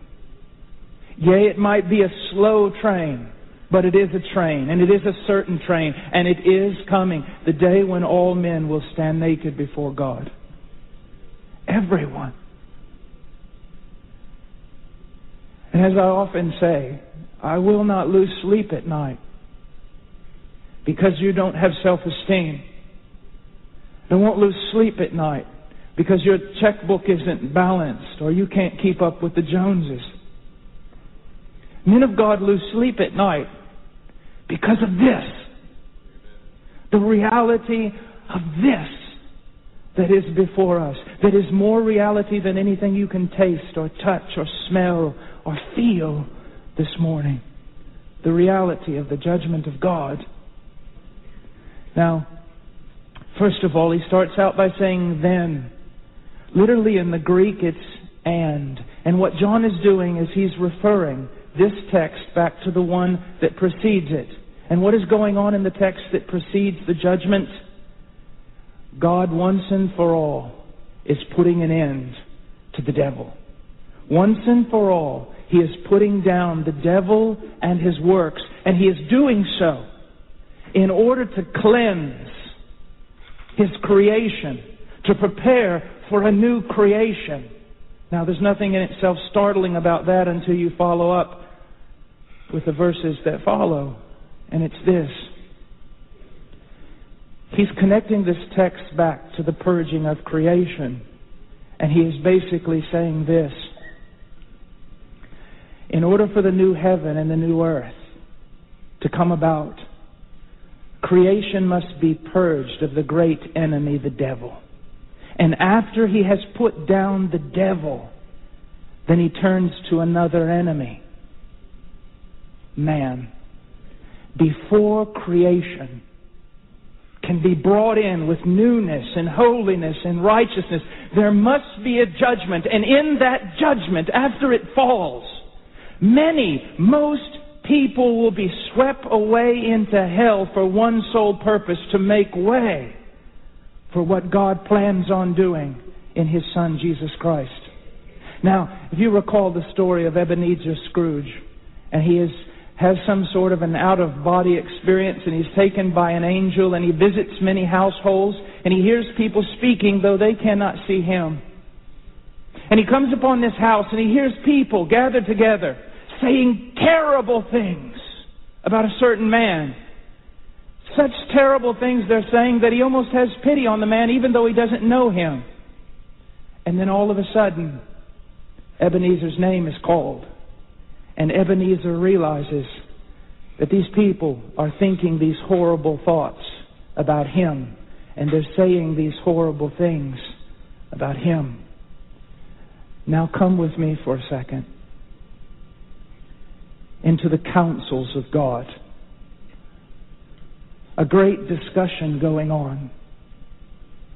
And you hear, as though you were a fly on the wall, God saying, before we can bring in our new heaven and our new earth, we must rid creation of the vile, despicable being who has contaminated it so. And the words of God speaking this way causes you to tremble. And then all of a sudden, you hear your name. He's talking about you. That before he can bring in the new creation, the new heavens and the new earth, he must rid creation of everything that contaminates it. And your name is called. And I want you to know your name is called if your name is not found in the person and work of Jesus Christ. I know these are horrible things. I know these are things that you've probably never heard, but you must hear them. It is this terrible. He goes on. And John, when he comes into this vision that he has, he says, I saw a great white throne. In the Greek text, it comes out a little bit different. He said, I saw a throne. I saw a throne. And the order here in Greek is very, very important. It's given, it's given supremacy and preeminence to the throne above all things. He says, I saw a throne. One of the greatest need for believers today, for you and for me, is to see a throne. Isaiah had need of seeing a throne. When King Uzziah died, he saw the Lord seated upon a throne. Ezekiel had need of seeing a throne. Jeremiah had need of seeing a throne. Ezekiel especially had need of seeing a throne. You have need of seeing a throne. Believer, you have need that there is a God and He has redeemed you, but that God who has redeemed you is Lord over you. And He sits upon a throne that is so immense, so great, everything else disappears in comparison. You need to see a throne when you're thinking about doing things your own way, but you also need to see a throne when you're doing things God's way and everything comes against you. You need to see a throne. But unbelievers also here today need to see a throne. Not as a blessing, not as a support, but as a warning. You will one day stand before that throne, and you will be judged before that throne in perfect righteousness. Now he goes on and he says, first of all, there's something that I want to make very clear here. This throne upon which God sits is a throne of sovereignty. It demonstrates His power and His rule over everything. But you also need to understand that this throne upon which God sits is a judgment throne. In Romans chapter 14, it's called the judgment throne of God. In 2 Corinthians chapter 5, it's called the judgment throne of Christ. It is very, very interesting in our text here that this, this word in 2 Corinthians, referring to the judgment throne of Christ, is the word bema. And it says that when Christ was being judged by Pilate, he stood before the Bema, the throne, the judgment seat of Pilate. But isn't it amazing thing that here everything is reversed? Now Pilate will stand before the judgment throne of Christ. How do you think he will feel on that day? When he treated Christ as though he were nothing. He used Christ to barter with Herod. He pawned around Christ as though he were nothing. And now Pilate will stand before Christ And you say, oh, poor Pilate. No, my friend. Poor you. Because maybe you have done the same. You have judged Christ. You've heard the gospel over and over, but you've pawned him off. You've rejected him. Or you've taken Christ to yourself sort of in a nonchalant fashion. Just enough Jesus to make you religious. But you don't understand. In the way you view Jesus right now, you are judging him. In the way you serve Jesus, you are judging him. It's not just about disobedience, it's the way you look at Christ and the way you treat Christ. It goes on. This throne is a great throne. The word that's used in Greek language is megas, which we, word we get mega. It means something great. It, the word can be translated as appearance, dimensions, mass, weight, compass, extent, strength, rank, eminence, esteem, virtue, authority, and power. Everything summed up in the word greatness is found in the throne of our God and the judgment throne before which you will stand. This greatness is also manifested in the fact that, well, the footstool of this thing, the footstool, is the very earth. Listen to what the scriptures say. Isaiah says, Thus says the Lord, Heaven is my throne, and the earth is my footstool. There has never been a king on the face of the earth that has owned an entire continent and kept it. Great kings before whom we would tremble, and most of the world has trembled, but they didn't even own a part of the earth.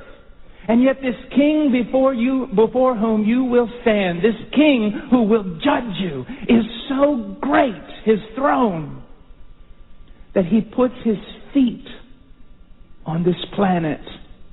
He sets his feet here. Then how great is his power? How great is his authority? How great is this one before whom you will stand?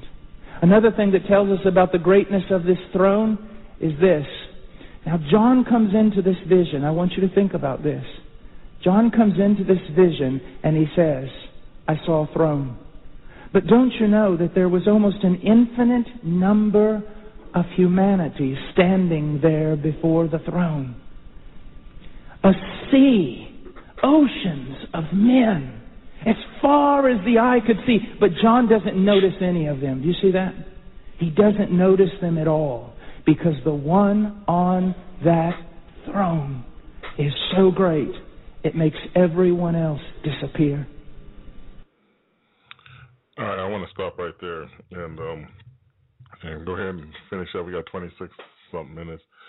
I got three hours, but I'm not going to use it because I got mm, some things I have to um, do. My wife has to go to work. I have to watch babies, kids. Uh, anyway, uh, I'll be preparing for the next show, uh, and we have to pray about it and see what the next show is going to be on. But like I say, we're starting a Revelation series where we're going to have guests on, talk about everything from the mark of the beast to um, the chip to judgment seat of Christ. Um, to the God, number one is the gospel. Uh, how do you get to heaven? Um, the different um, beliefs on how you get to heaven. Uh, one of them is um, the grace thing, and the grace thing is is that God so loved the world that He gave His only begotten Son, that he who believes. Now the belief part. Now the Bible says that the devils believe and they tremble. So if they believe, what kind of belief did they hold? Remember, they left heaven. They left. They left. They left God for another, for another um, person, which is Satan. So their their belief couldn't have been too strong, could it? What do they believe?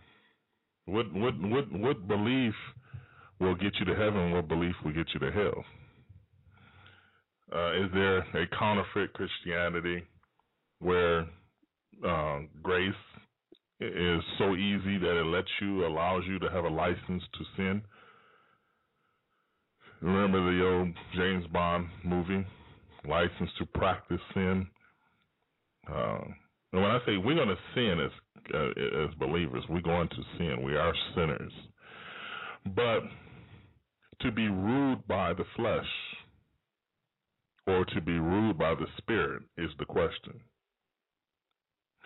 Because in Romans uh, chapter 6, and I'm going to read some of it, and then I'm going to go back to the other scriptures I just uh, had. Uh, the Word of God says, it says, he says, What shall we say then? Shall we continue in sin that grace may abound? Now let's stop there.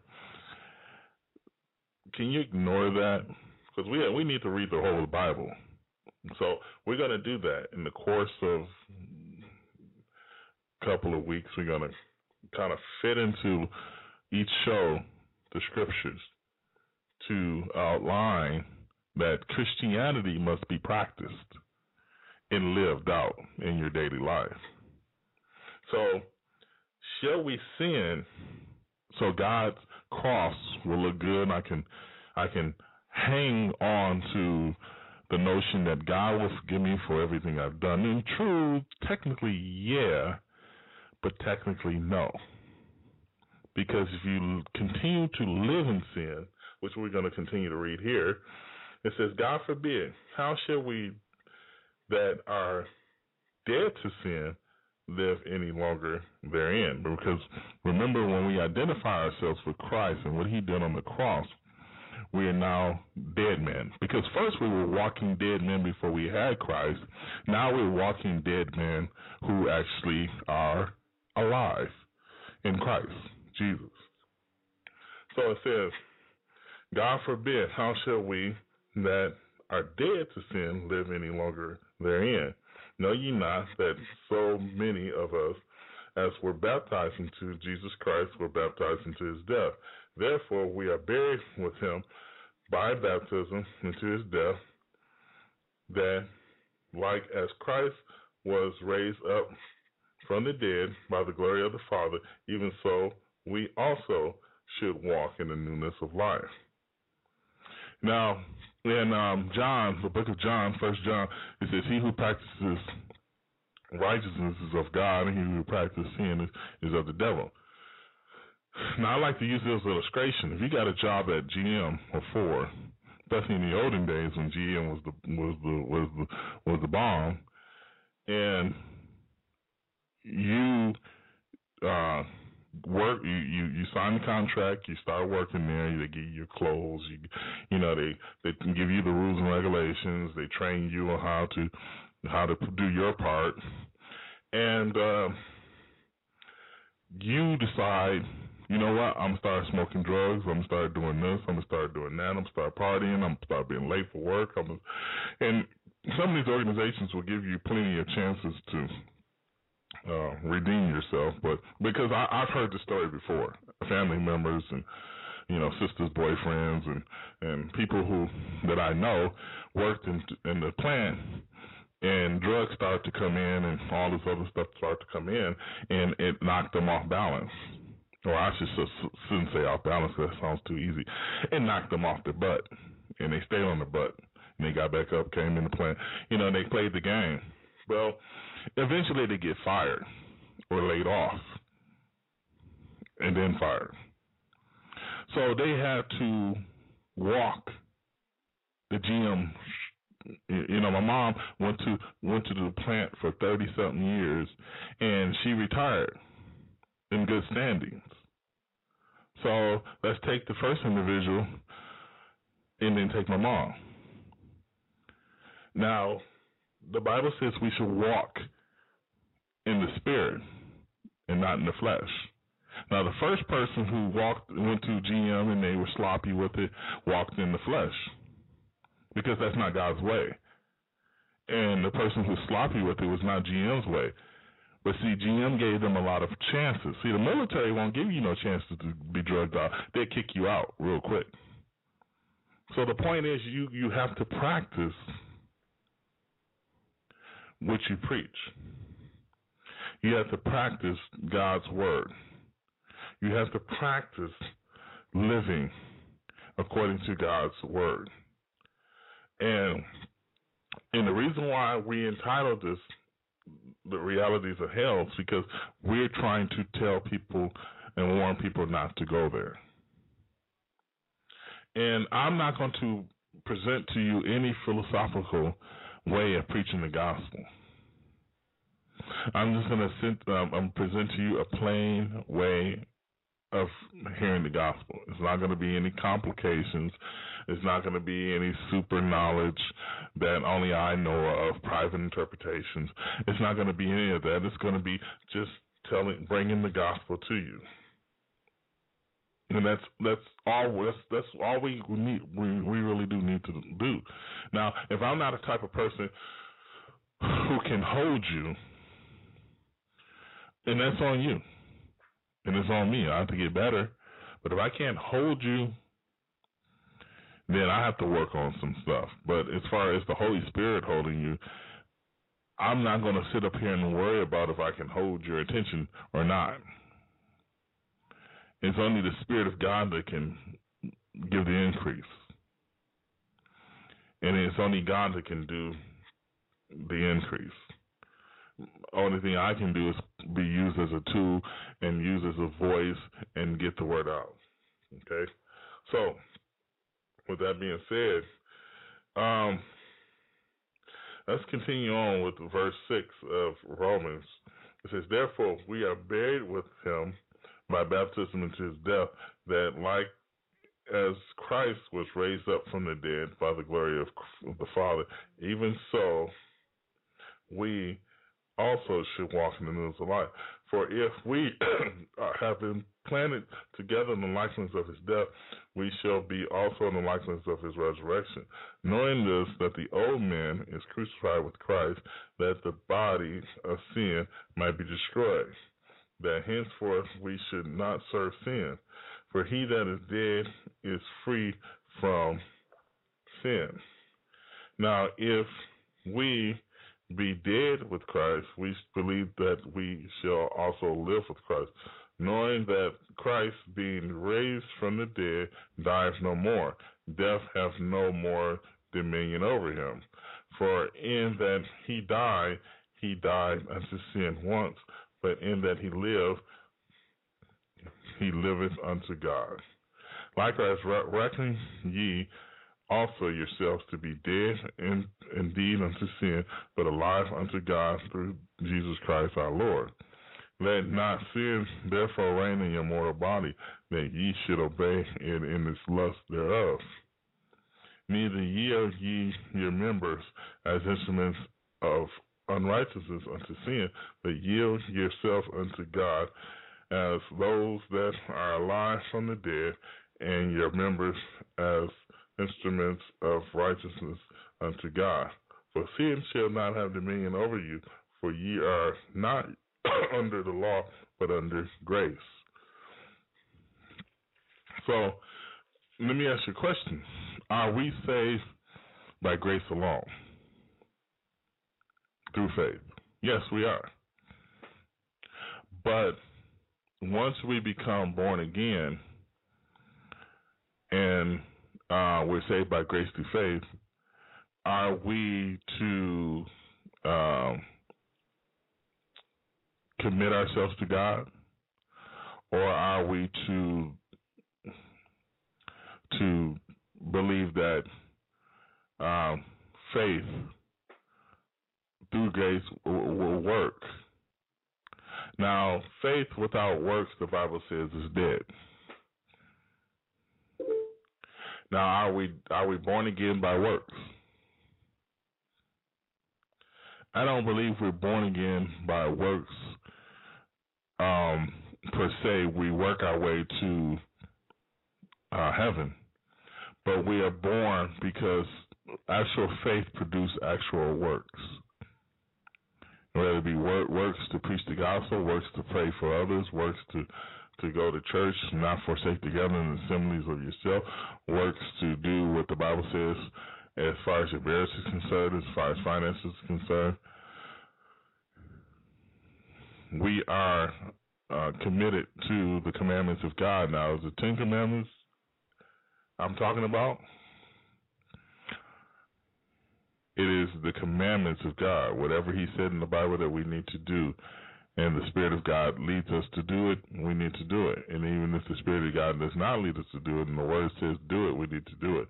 We need to be obedient to the Word of God. And if we obedient to the Word of God, everything will play itself out. And um, as it says in Philippians 1 6, that he has begun a good work in you will complete it until the day of Christ Jesus, meaning the day that Jesus Christ comes back for his church. Now, I want to say a couple words. Um, Pastor JD, um, and many of y'all familiar with him, he uh, preaches Bible prophecy, and he's great at it. Now, I've I've noticed something about uh, his his his messages. Now, uh, there are some messages that he does that is Bible, is straight up how to live a Christian life, and I can tell a lot, even in myself. I can tell a lot from how many people are listening to those versus how many people are listening to um, Bible prophecy updates. Now, I'm not saying that we're going to just eat it up like a smorgasbord.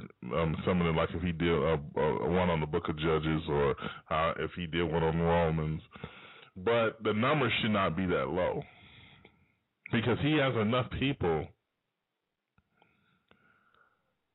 to bring to the table his other messages, and no one's re- listening to his other messages. So could that be a? Now I'm just saying. I'm not saying this is a fact. This is my opinion. It could be my observation according to God's word. I don't know, but could that be a, a barometer of how our spiritual health really is?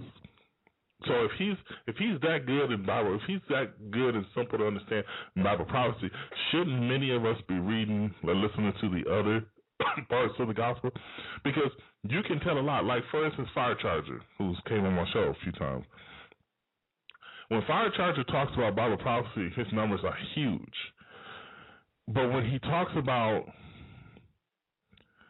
uh, spiritual matters, his numbers are low. And he's not the only person. Uh, most people I've noticed besides a few.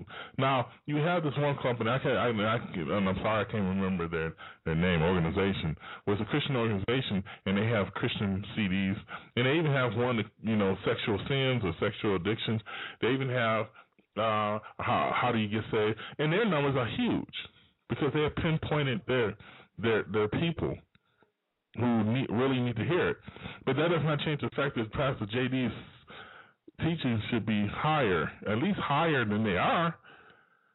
So it is, it is a it is a it is a gauge to tell where this country really is. And a lot of people who follow Bible prophecy does not mean that you're saved. And uh, that scares me to death. Make sure your calling and election is sure. Make sure you're in the faith. If a brother thinks he stands, let him check himself just in case he falls. Are we lined up with the Word of God? Is our life a, a, a testament to the Word of God? And if it's not, we need to get that way. We all need to get that way. And and that is exactly what is happening now. So yeah, I'm gonna keep y'all entertained but it's to be attained according to the word of God. And if you don't want to, if if you don't want to hear, that's fine with me. Um, I, I'm going to do a program because I don't really believe in bashing the president or bashing any you know government, but I am to do some shows on bashing maybe once every blue moon because um there are some things that you know, President Obama says and does, which and President Bush says or does, or President Clinton does says or does, which which really irritates the heck out of me. But we have to pray for these individuals. So, you know, I, I promote that we need to pray for the President of the United States and his and his family, just like we should pray for our neighbors. Uh, so yeah, it, it is very important that we we live our lives according to the Word of God. So we, when the what it says in the Word of God, once we come to the knowledge, then we can uh, correct others. And and that is so true. That is so true. And so I hope y'all enjoyed today's show. I enjoy. I always enjoy listening to Paul Harvey when he does that. Uh, if I were the devil, um, and it and it's pretty much right on. He wrote that himself. And yeah, and that's exactly what I would do as well. If I was the devil, I would do the exact thing that he's doing now. If if if I if I believe that, uh, you know, I want people to go to hell with me, yeah, I'm gonna take you down. If I gotta go down, I'm taking you down. You know, but uh you know, God has there's you know there's no weapon formed against us to prosper, and and there there is no weapon formed against us that's going to prosper.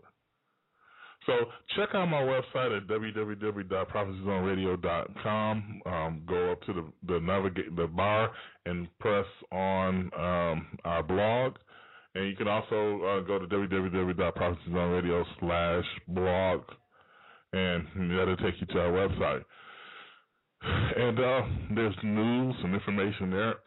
and we're working on it to bring even more news and information. And um, and this is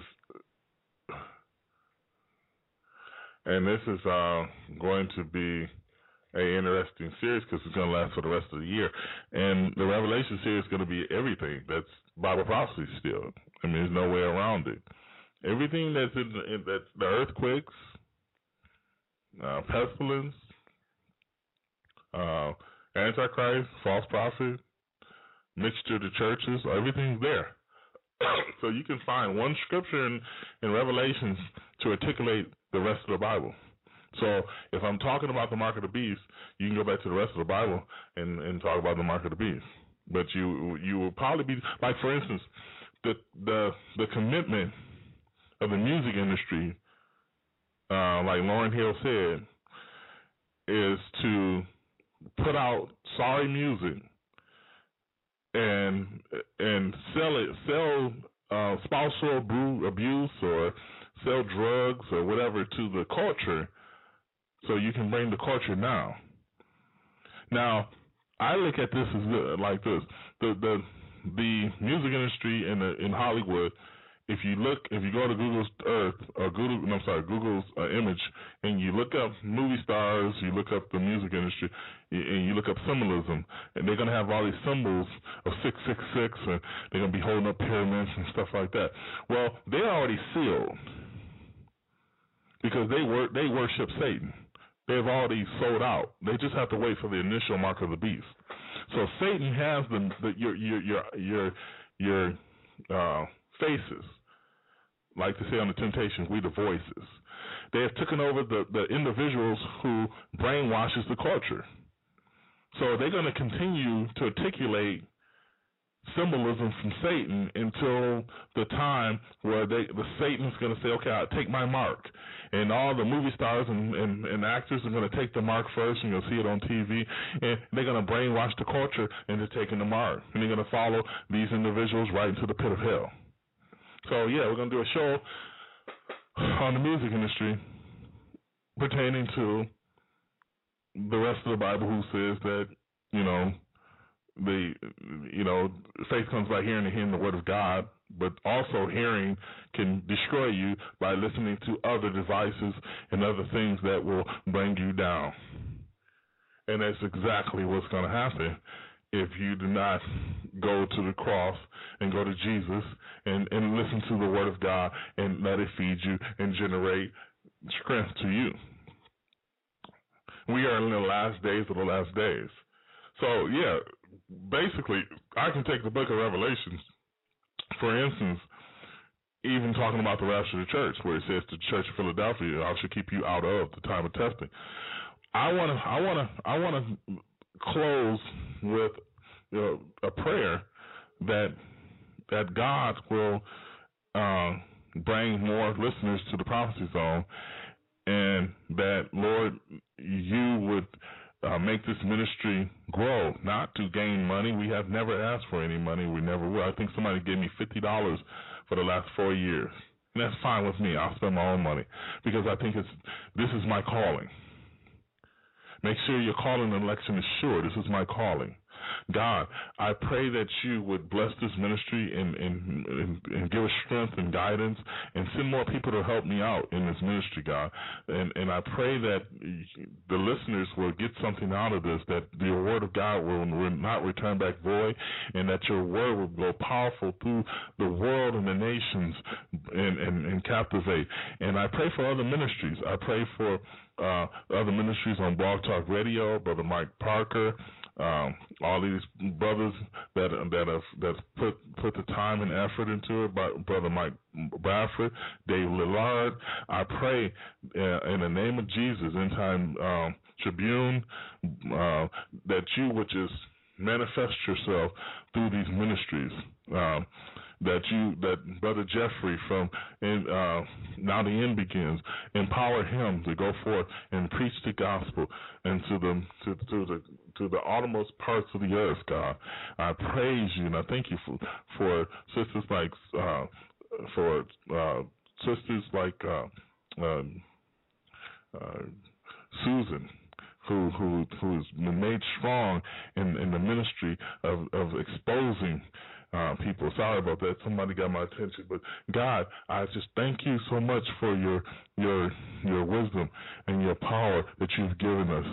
That we should not be lazy, but we should go forth in the power of your blood and the power of your spirit and, and proclaim the gospel of Jesus Christ. And that be said, amen and amen. And I'm sorry about that. Somebody, some, something got my attention at the wrong time. But um, never have a, never have. Well, I ain't gonna tell y'all what what happened. But God bless everybody out there. As soon as I can find my um, studio. Uh, Blog Talk Radio. I encourage most listeners out there to go start your own radio program. It's it's, it's awesome. I've been on here for three years. Our listenership is pretty high. It could be even higher. Uh, we're not here for the numbers, but like I say, we've only did one show sparingly. Imagine if we've been doing shows every day. We our listenership would probably be humongous. So we're going to try to be persistent and keep going until Jesus Christ comes. And um, Lord be willing, Christ come back soon. We don't have to uh, worry about uh, the the trials and tribulations down here. But blessed is the man who goes through the trials and tribulations, because he should be made stronger. Uh, blessed is the person who suffers with Christ, because he should be made stronger. And if you're made stronger, you're going to be made in, in, in you're going to be more in the image of Christ. And, and when you're in the image of Christ, trust me, things are going to work out for you. But the peace and the perfect peace that God has for us is more important than anything that I can uh, even wish for in this present world. But um, like I said, we're going to we're here to preach the gospel, but we're also here to entertain. And people probably get mad at me for saying that word. So uh, what we're going to be doing in the future is we're still going to if people if people leave the show after I start talking about the gospel, that's fine with me. But we're still going to do that. So we're going to bring on people who are going to preach the gospel, preach the truth. Uh, we're going to bring on political issues sometime, but, but our objective is the gospel. Our war is not of this earth. We're not here to take back Rome. We're here to preach the gospel of Jesus Christ. So, with that being said, God bless y'all, and I hope this is the right outro.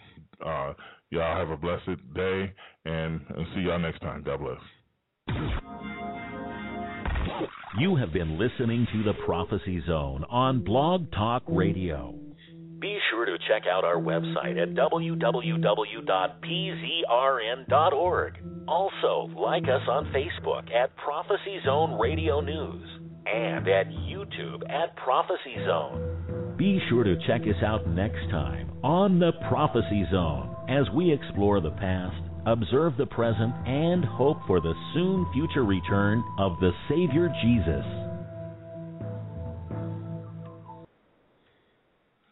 God bless you. Have a wonderful day.